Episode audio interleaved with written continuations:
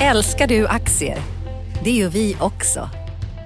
Sea Worldwide Asset Management är en av Nordens största oberoende aktiva aktieförvaltare och har samlad kunskap sedan 1986.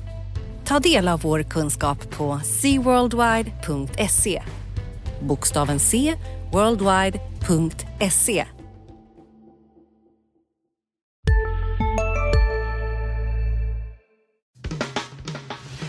Analyspodden från Dagens Industri. Hejsan allihopa och välkommen till eh, veckans avsnitt av Analyspodden, Dagens Industris podd för vad som har hänt på marknaden under veckan och lite vad som händer framöver. Jag heter Ulf Pettersson och med mig här i datorn har jag eh, Johan Wendel. Hejsan Johan! Tjena, tjena Uffe! Trevligt att vara här. Tack, tack. Eh, du, det har ju hänt en del även denna veckan. Vad tycker du har varit mest slående? Ja, men det var ju lite spännande här som hände i, i Enad Global 7 igår, eh, det här dataspels och mobilspelsbolaget, eh, eller EG7 som det även är känt som. Men det ska vi prata mer om lite senare. Och så var det lite, det luktar lite bud igen. Precis. Eh, Sobi, ja, läkemedelsbolaget Sobi som drog 13 procent var de som mest på, ett, på en, en artikel i Bloomberg där de pekas ut som en uppköpskandidat. Så det där är väl två av veckans stora händelser får man ändå säga. Och sen så den verkligt stora händelsen väntar ju i eftermiddag efter vi har pratat klart här Johan och det är ju då eh, det här eh, Fed-mötet i Jackson Hole som är digitalt den här gången där man eventuellt kanske kommer att prata om att strama åt eh, den fantastiskt lösa penningpolitiken vi haft sedan pandemin här.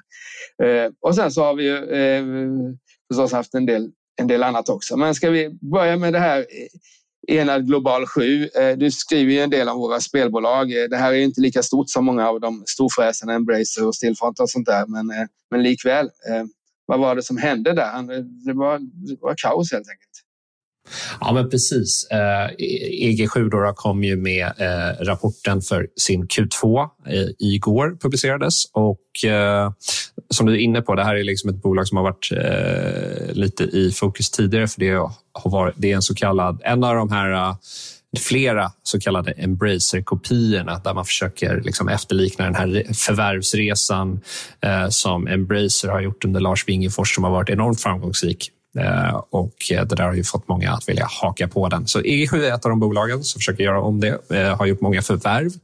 Och aktien pikade här i, i våras, i början av året ungefär, så, så var den uppe en bit över 100 spänn. Och sen dess så har det ju gått lite tristare. Eh, det är mycket flöden som har gått emot spelsektorn. Och eh, om vi tittar bolagsspecifikt så har det varit lite frågetecken kring eh, hur det faktiskt går för de här förvärven som EG7 köper. Och eh, rapporten igår alltså, gjorde ju vår eminenta värd för DI Börsmorgon, vår kollega Gabriel Mellqvist, gjorde en intervju eh, med vd Robin Flodin och eh, tänkte vi skulle lyssna lite på den. Mm. En detaljfråga jag reagerade på i rapporten innan vi går vidare. Ni redovisar totala intäkter på 423 miljoner men en omsättning på 384 miljoner. Vad är det för skillnad? Eh, ja, alltså det är skillnad på investeringar då som aktiveras versus eh, det som är eh, ja, nettomsättning. Ja. Kan du förklara så att till och med jag förstår? Jag, jag har lärt mig att omsättning och intäkter är samma sak. Ja, ja såklart. Nej, men eh, om, omsättningen är ju den totala omsättningen. Och, och intäkterna är? Ja, intäkterna är det som verksamheten har gjort då, i försäljning av spel och så vidare. Så inte inräknad finansiella eller andra poster. All right. så omsättningen är alltså intäkterna rensat för finansiella poster menar du? ja, och liknande, absolut. Något liknande, ja.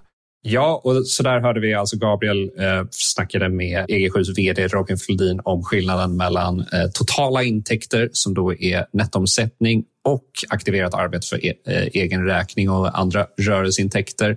Medan då nettoomsättning är intäkter från försäljning och, eh, där, man, och där man drar av liksom, eh, koncernintern försäljning och så vidare. Och som investerare borde man kanske främst titta på nettoomsättningen där eftersom det alltså är intäkterna från försäljningen, det vill säga det som ändå driver tillväxten på, på längre sikt. Det är det som ändå visar hur, hur, hur mycket pengar man tjänar. Eller vad säger du, Uffe? Jo, så är det. Och det är ju ett, problem här och det har ju varit problem i andra bolag också, kanske inte av samma eh, dignitet då, som EG7, det här när man förvärvar bolag och de förvärvade bolagen kommer in med olika redovisningsstandarder till det andra och hur man ska hantera det i efterhand och sen så har du de här aktiverade kostnader då upparbetade intäkter utan att man egentligen har fått in några pengar för dem. Så eh, lärdomen här är väl att, att bolagen måste bli ännu tydligare och att kassaflödet eh, är det som är svårast att, så att, säga, att, att, att dribbla med. Så titta alltid på kassaflödesanalysen. Ehm, det är ändå där som, som pengarna rullar in och ut, ehm, Även är väl en lärdom här. Och sen så har vi också att, att vdn här lämnade väldigt hastigt. Vi vet väl inte riktigt varför, men, men man kan tänka sig att, att hans framträdande i, hos, ehm, på Börsmorgon här med Gabriel eh, var en bidragande orsak då att, att styrelsen insåg att det här är en förtroendebransch också, speciellt om man ska göra mycket förvärv och dessutom ta in externa pengar för att finansiera de där förvärven så måste man ha eh, så att säga en vd som, som kan eh, förklara vad, vad som händer i bolaget och det hade man inte igår så då blev det som det blev. Eh, men som sagt var spännande Ja, och jag tänkte också, det är ju en aktie också som har gått, den är ner 65 procent sedan årsskiftet. Här, alltså det, det, har ju gått väldigt knackigt. Och man kan också påpeka att både vd och styrelseordföranden avyttrade ungefär 24 procent av sina aktier i början av juni, när aktien stod betydligt högre. Så Precis. det kan vara värt också att lyfta. Och då hade de dessförinnan ändå släppt en Q1 hade de pratat om att det blir rekordkvartal framöver här och så säljer man aktier och sen så den här det här, det här framträdandet gör ju att eh, ja, det är klart att det var nog eh, en svår, svårreparerad eh, fadäs och då blev det att, att vd fick avgå istället. Så det var ju en, en, en spännande händelse. Vi får väl se om det får någon fortsättning här. Jag antar att det finns en och annan småsparare där ute som är mindre nöjd med, med livet. Men någon som gick i annan riktning som var inne på i, i introt här Johan, det är ju Sobi som du har skrivit eh, många gånger om eh, läkemedelsbolaget som eh, har Investor som storägare och som nu kanske är på väg att bli uppköpt. Har du koll på vad som händer där? Ja, men precis. Ja, men det snackas om att det amerikanska riskkapitalbolaget Advent eh, överväger bud på Sobi då, enligt Bloomberg som rapporterar de här eh, uppgifterna. Och eh, Det där eh, fick ju, som du är inne på, att eh, aktierna av förklarliga skäl att rusa. Och det är ju inte första gången som det är budspekulationer kring Sobi. Det har ju varit ett sånt där bolag där det har förekommit såna eh, eh som alltid har varit lite sådär bud, uppköpskandidat och så vidare. Men eh, om vi tittar på Sobi specifikt specifikt så det är ju liksom ett bolag som ja, men de, behöver, de behöver skärpa till sig helt enkelt. Eh, Guido Elkers, vd, då, har ju varit där några år nu. Han har investerat väldigt mycket pengar i eh, nya partnerskap, nya förvärv, nya läkemedel och så vidare. Och Det där har ju inte gått så himla bra. Det har inte gett någon vidare utväxling på översta raden. Och eh, Det där är inte hållbart på sikt. Eh, så att de behöver ju göra någonting i det här bolaget för att det ska vända. Och man pratar i årsredovisningen och rapporterna om att de här nya läkemedlen man har ska leverera tillväxt och så vidare. Men det vill vi ju se nu i rapporterna också, att de faktiskt gör det här. Så att, eh, det måste hända någonting i det här. Men jag, jag, jag, jag undrar verkligen om för det är ju då Wallenbergsfärens Investor som är största ägare i det här bolaget. Jag undrar om de kommer sälja. De, de säljer inte i första taget, även om de har sålt bolag.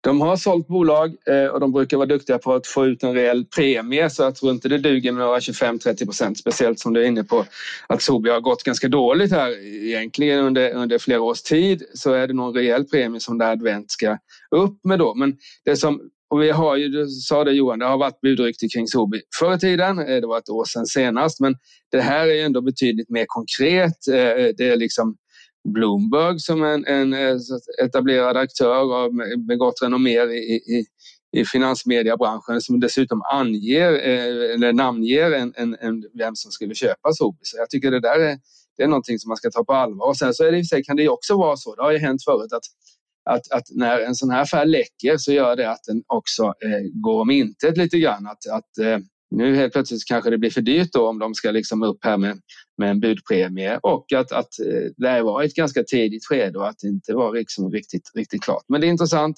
Och så får vi se om Investor säljer. Investor brukar som du sa Johan inte sälja särskilt ofta och dessutom så har de senaste åren eh, i sin onoterade portfölj framförallt eh, tiltat väldigt mycket mot eh, medicin och, medicinteknik och läkemedel och så där och gillar den sektorn är ju en strukturell tillväxt som är lite högre i läkemedelssektorn än i än vad det gäller för BNP-utveckling över tid. Så de gillar det där. Men eh, ja, vi får se. Jag tror däremot att AstraZeneca som är näst största ägare med 8% av aktierna i Sobi efter, efter affärerna 2018 eh, mycket gärna skulle sälja sina aktier för det där är ju inget kärninnehav.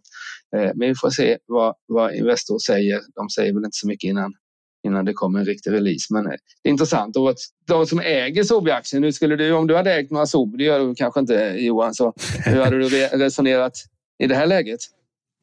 Ja, men jag tycker att det är ett knepigt läge och, och som du säger, jag äger inga Sobi-aktier heller. Då får, man inte, då får jag inte sitta här och prata om dem. Eh, det hade varit problematiskt.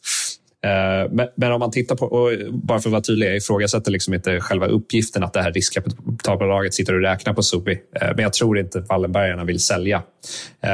Men det är ju en indikation på att det finns någon sorts underliggande värde här i Sobi som kanske kan få möjlighet att blomma ut kommande åren. Här. Och om jag var ägare så skulle jag väl liksom... Mitt tålamod skulle ju börja tryta lite med befintlig eh, ledning och, och styrelse, för de har inte gjort ett tillräckligt bra jobb. Det är bara att konstatera det. Det måste man ju, det kan ju, måste man ju vara öppen med, eller hur? Ja, så är det. Sen är det ju alltså, det är ju en het bransch. Vi har sett jättestora affärer i, i, eh, i sektorn och så där. Så det finns, ju, det finns ju kapital som vill in här så det kan mycket väl bli en affär. Och det skulle i så fall vara en beroende på vad budpremien skulle bli om det nu blir en affär så är det ju uppe på medanivå i stort sett. För eh, eh Sobi är värt 50 miljarder idag och så ska, lägger man på 50 procent på det då är man uppe på medaaffären ungefär. Så det är en stor affär och ja, det skulle bli intressant. Det är ju, det är ju som sagt var Investor som sitter, som sitter och bestämmer huruvida vi blir av med ett bolag här eller inte. Men det lär väl bli eh, artiklar skrivna om det här framöver då, oavsett om det blir affär eller inte. Man kan ju sätta det i perspektiv lite. Hur, liksom, hur betydelsefull är Subi Investors portfölj och jag tror Subis Investors eh, post i Subi är värd strax över 20 miljarder nu och den i Ericsson är då, eh, Investors post i Ericsson är värd ungefär 26 miljarder.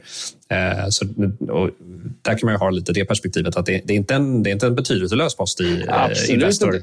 Den har blivit mindre betydelsefull senaste åren sen EQT noterades och Atlas Copco gick som tåget och sådär. Men Sobi var ett stort, alltså det är fortfarande en, en rejäl bit av av Investor. Men det var ju en riktigt stor post ett tag när Sobi var på topp och de andra inte var på topp så att säga. EQT inte fanns med på det sättet som det finns idag. Så det absolut, det är, ingen, det är, en, det är en stor affär för Investor om de skulle sälja sina aktier. De där 20 miljarderna eh, skulle de ju kunna göra mycket med och det som jag håller med dig om att Investor sällan säljer bolag och de vill nog inte sälja liksom, när bolaget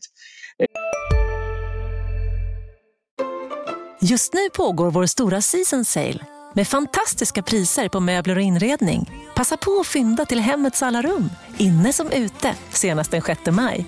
Gör dig redo för sommar. Välkommen till Mio. Vi är specialister på det vi gör, precis som du. Därför försäkrar vi på Swedea bara småföretag, som ditt. För oss är små företag alltid större än stora och vår företagsförsäkring anpassar sig helt efter firmans förutsättningar. Gå in på swedea.se företag och jämför själv. in i, i en svacka här och Sobi har ju kommit med prognoser för på medelfristig sikt här då att, och det är ju så att säga vinsten ska ju upp ganska rejält. Eh, men med det sagt så är Investor, om de får loss 20 miljarder och skulle de säkert peta in det i sin onoterade portfölj som de har som ambition att växa också. Så det, det kan vara så att Investor säljer om det blir ett jättebud. Det var lite som medaffären här där Stena-familjen eh, var ju storägare och, och, sa att det här är ett evigt innehav. Men det är klart, betalar man tillräckligt högt så är det mesta till salu här i världen. Bra. Eh, någonting annat du har suttit och funderat på då under veckan? Ja, vi kanske ska återkomma till det lite senare. I, jag har en liten spaning om Apple, eh, men jag tänker vi kanske ska göra klart i Sverige. Här, för du har ju skrivit lite om svenskarnas aktieinnehav här under veckan, eller hur? Ja, det har jag. Jag tittade i SEB Sparbarometer för första kvartalet. Eh, andra kvartalet kommer här om eh, ett par veckor eller så där. Men jag räknar lite på hur börsen har gått sedan dess och, och, och så där. Och svenskarna har ju ett osedvanligt högt sparande, både Eh, så att säga, i ett historiskt svenskt perspektiv men även, eh, även internationellt. Alltså, eh, när vi köper fonder i Sverige så köper vi till 70 procent aktiefonder. Motsvarande andel i, i Europa är 25-30 procent.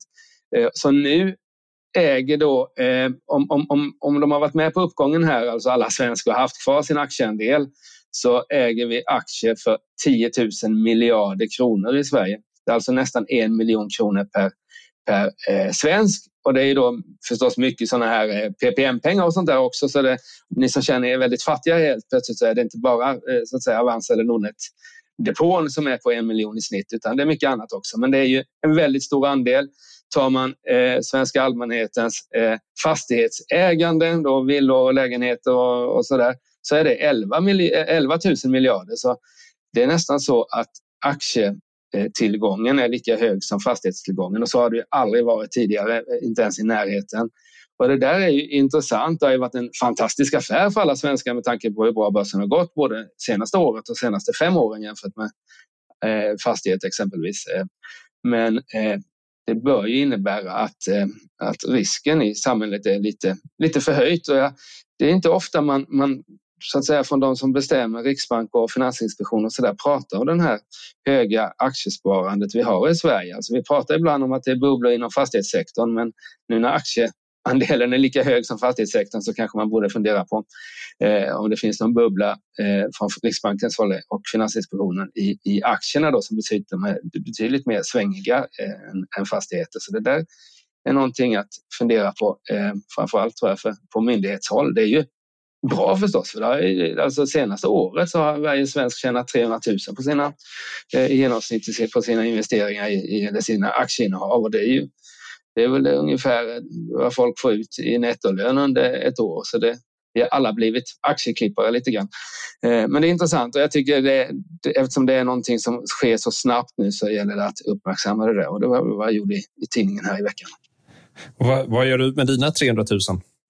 Som, eh, ja, jag ska inte gå i pension än så de får väl ligga kvar där till 20, 2035 eller när jag ska gå i pension. Ja, du ska aldrig gå i pension för, för att ha kvar dig. Men står det någonting om hur, hur, hur det här är fördelat? Eh, hur jämnt eller ojämnt fördelat de, här innehaven är? Eh, du tänker mellan personer och sådär? Hur många som har... Ja, exakt. Hur är kakan fördelad? Ja, det, det, står inte i den där, utan det är bara på aggregerad nivå. Så det står inte. Och det är lite svårt att jämföra med utlandet också eftersom de länder som har förmögenhetsskatt, där tenderar man till att försöka redovisa så, så liten förmögenhet som möjligt och sådär. Men, eh, men man kan väl ändå på goda grunder säga, titta lite i OECD-statistik och sådär, att, att svenskarna sticker ut som ett aktie, aktiefolk. Eh, eh, verkligen. Och det har ju att göra med egentligen det är en ganska lång, lång historia det där. Det började tidigt 80-tal när man från statligt håll skulle då, eh, subventionera eh, sparande i aktier genom de här allemansfonderna. Eh, 1984 kom de och det gjorde att folk började eh, sätta in varje månad i allemansfonder och nu är det värt 10 000 miljarder våra, våra aktieinvesteringar. Ja, det är inte fy skam. Men eh, prata om Apple, vad är det som händer där? Eh, det är ingen ny telefon utan det är något annat de hittat på här eller?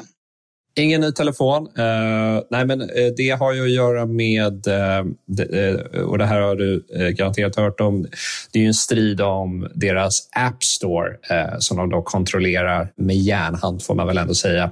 nej, men det, det, har ju, I grund och botten så har det att göra med att app, när du gör ett köp i en iPhone-app eller via iPad så tar ju Apple 30 procent av den summan om det, är, e- om det är ett engångsköp och är det en prenumeration så tar de 15 procent av den prenumerationen. Och det där är ju många bolag sura på och om vi tar det ur svenskt perspektiv så har ju Spotify varit de som är mest sura på det här. För att eh, ja, 30 procent av en engångsköp, eller, det är en ganska rejäl summa. Liksom. Och eh, det har ju varit rättsprocesser kring det här. Allt fler under de senaste årens gång. Eh, ett av de mest uppmärksammade väl Epic Games, bolaget som gör det här Fortnite, där Apple tog bort Fortnite från eh, App Store för att de marknadsförde då rabatterade eh, avgifter där Epic Games då hänvisade till en extern betalningssida där de hade dragit av App Stores eh, andel helt enkelt.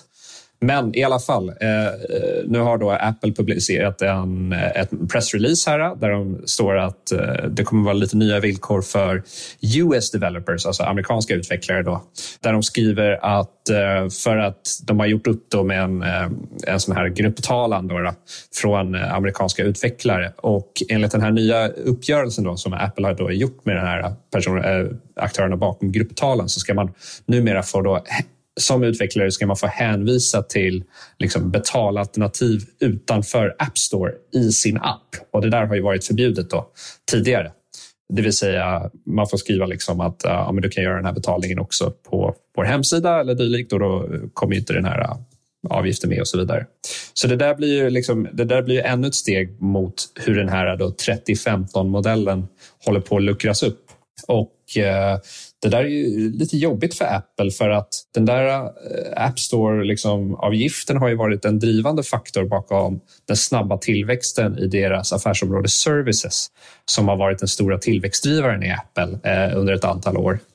Eh, så, det, så det blir lite jobbigt för dem att hantera. Men eh, Alltså, jag tror att jag skrev om det här första gången kanske tre, fyra år sedan eller någonting. Och, och liksom redan då var ju eh, i alla fall den synpunkten som jag var fram att liksom 3015 det är ohållbart på sikt. Det måste gå ner. Och nu har vi sett det tagit fart de senaste åren. Om vi tittar på G5, då, det här mobilspelsbolaget. Eh, de är ju stora i Microsoft Store och Microsoft Store eh, sänkte ju sina avgifter här eh, som kickade in nu i augusti och det blev en jättestor grej för G5.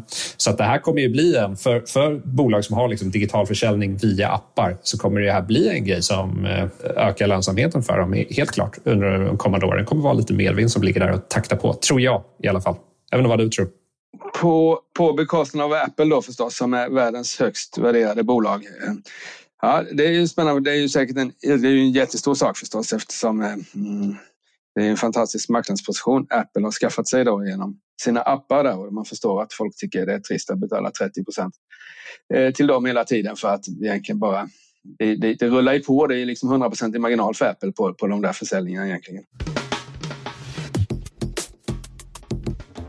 Ja, och nästa vecka då, eh, eller ska vi fokusera bara på eftermiddagen här och, och eh, Fed-mötet i, i Jackson Hole? Ja, vad, vad är din vy på det där? Då? Får vi, får vi stry, eh, minskade tillgångsköp, det vill säga tapering som vi kallar det? Ja, det, det är en svår svår sak att veta om nu egentligen och det är ju som sagt var det kommer klockan fyra här så de som lyssnar på det här efter jobbet kommer ju redan veta, veta svaret då eftersom eh, eh, eh Powell pratar klockan 16 i svensk tid ikväll. Men det som har hänt från, från marknadens horisont är ju att man för ett par tre veckor sedan var ganska eh, var tämligen övertygad om att det skulle komma ett besked om att minska tapering att, inte att man gör det nu här, här ikväll då, utan att man lägger fram en plan att man ska minska de här 120 miljarderna som man återköper varje månad eh, gradvis. Eh, engelsmännen via Bank of England var ute och pratade om att man skulle skära bort en tredjedel i taget och så där över en tid. Men så har ju det här deltavarianten av coronaviruset eh, slagit till mot världen, väldigt mycket i Asien men även i USA och det gör ju att man kanske nu då, det som man trodde för några veckor sedan att det skulle komma ett besked idag, eh, att det inte kommer ett besked. Men å andra sidan så måste ju Jerome Powell på något sätt prata om det här. Han kan ju liksom inte bara hoppa över det här utan det är, det är någonting kommer han ju säga då. Antingen att han väljer att avvakta eller att de då väljer att gå fram med ett besked här. Och hur marknaden tar emot det där är ju en eh, 50-50 lite grann. Men min känsla just i detta nu är ju ändå att vi har haft en viss liten, liten tendens i alla fall till svaghet på marknaden. Att det är lite mer, det är inte de här upp en halv procent varje dag som var för ett par, tre veckor sedan utan, utan marknaden är lite, lite skakigare utan att vara liksom, det är inga börsras vi har sett under veckan här men, men då skulle jag säga att tolkningsföreträdet till är åt det negativa hållet då så att, så att säga att, att jag tror att det ska mycket till för att vi liksom eh, rekylerar upp här medan sannolikheten är lite större att vi rekylerar ner på, på fredag eftermiddagen här. Dessutom så brukar fredags eftermiddagar vara lite svagt så där eh, när man vill stänga böckerna innan helgen. Så, eh, men som sagt var, osvuret bäst. Jag ska se till att sitta uppkopplad eh, så jag kan se Jackson Hole live här klockan 16 i eftermiddag. Så det är, en, det är en stor händelse och det kommer ju påverka även hur ECB gör framöver och i förlängningen så småningom även Stefan Ingves och Riksbanken. Ja, jag måste, jag måste erkänna, som klockan fyra idag, fredag, så kommer jag ha som mål att uh, faktiskt vara helt utcheckad och utstämplad och sitta med en öl. Så jag missar nog Powell. Alltså. Men vi får se om jag lyckas med det. Det är alltid, det är alltid ett race mot tiden där.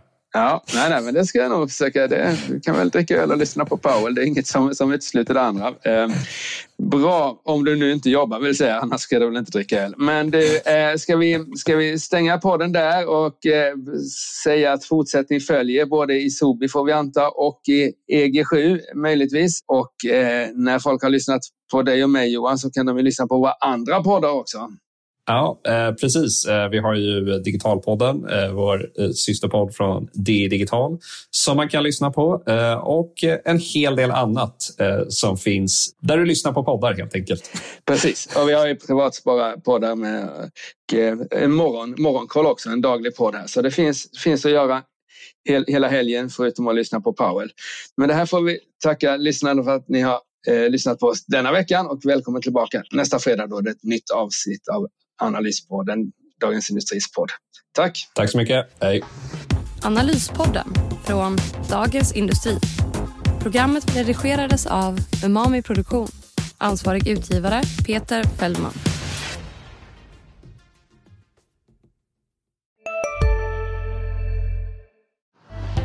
Älskar du aktier? Det gör vi också. Sea Worldwide Asset Management är en av Nordens största oberoende aktiva aktieförvaltare och har samlad kunskap sedan 1986. Ta del av vår kunskap på seaworldwide.se. Bokstaven C, worldwide.se